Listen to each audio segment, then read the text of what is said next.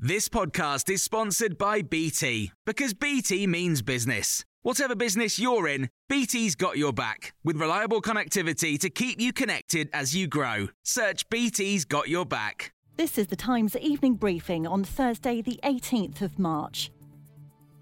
The Health Secretary has been updating MPs on the state of vaccine supplies after the NHS warned the UK is facing a significant reduction next month. In the last week, we've had a batch of 1.7 million doses delayed because of the need to retest its stability.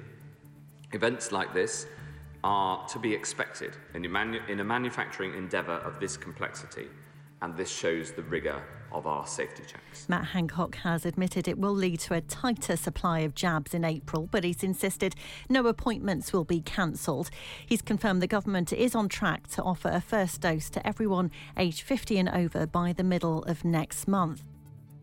The European Medicines Agency says the Oxford AstraZeneca jab is a safe and effective vaccine.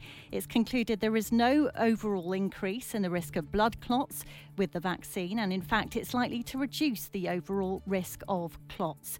Chair Dr. Sabine Straus has been updating a press conference in Amsterdam.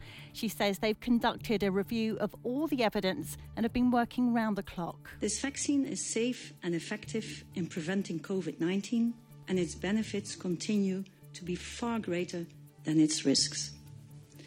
PRAC has found no evidence of a quality or a batch issue.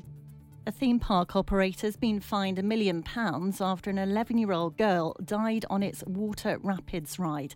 Evha Jannath was thrown from a vessel on the Splash Canyon ride at Drayton Manor in May 2017. When sentencing at Stafford Crown Court, Mr. Justice Spencer described it as an utterly tragic waste of a young life. The Health and Safety Executive said the operators oversaw systemic failures of safety. The company has since gone into administration. Gibraltar has rejected suggestions it could be used to process asylum seekers from the UK. The Home Secretary Priti Patel will publish details next week of plans for the biggest overhaul of the asylum and immigration system for a generation. Gibraltar is thought to be a location under consideration by officials as well as the Isle of Man. But Gibraltar's Chief Minister, Fabian Picardo, says it will not happen.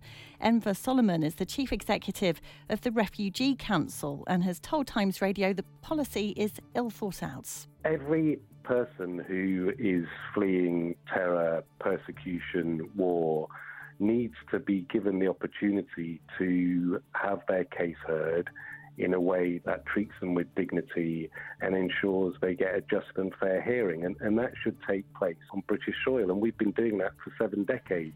You can hear more on these stories throughout the day on Times Radio.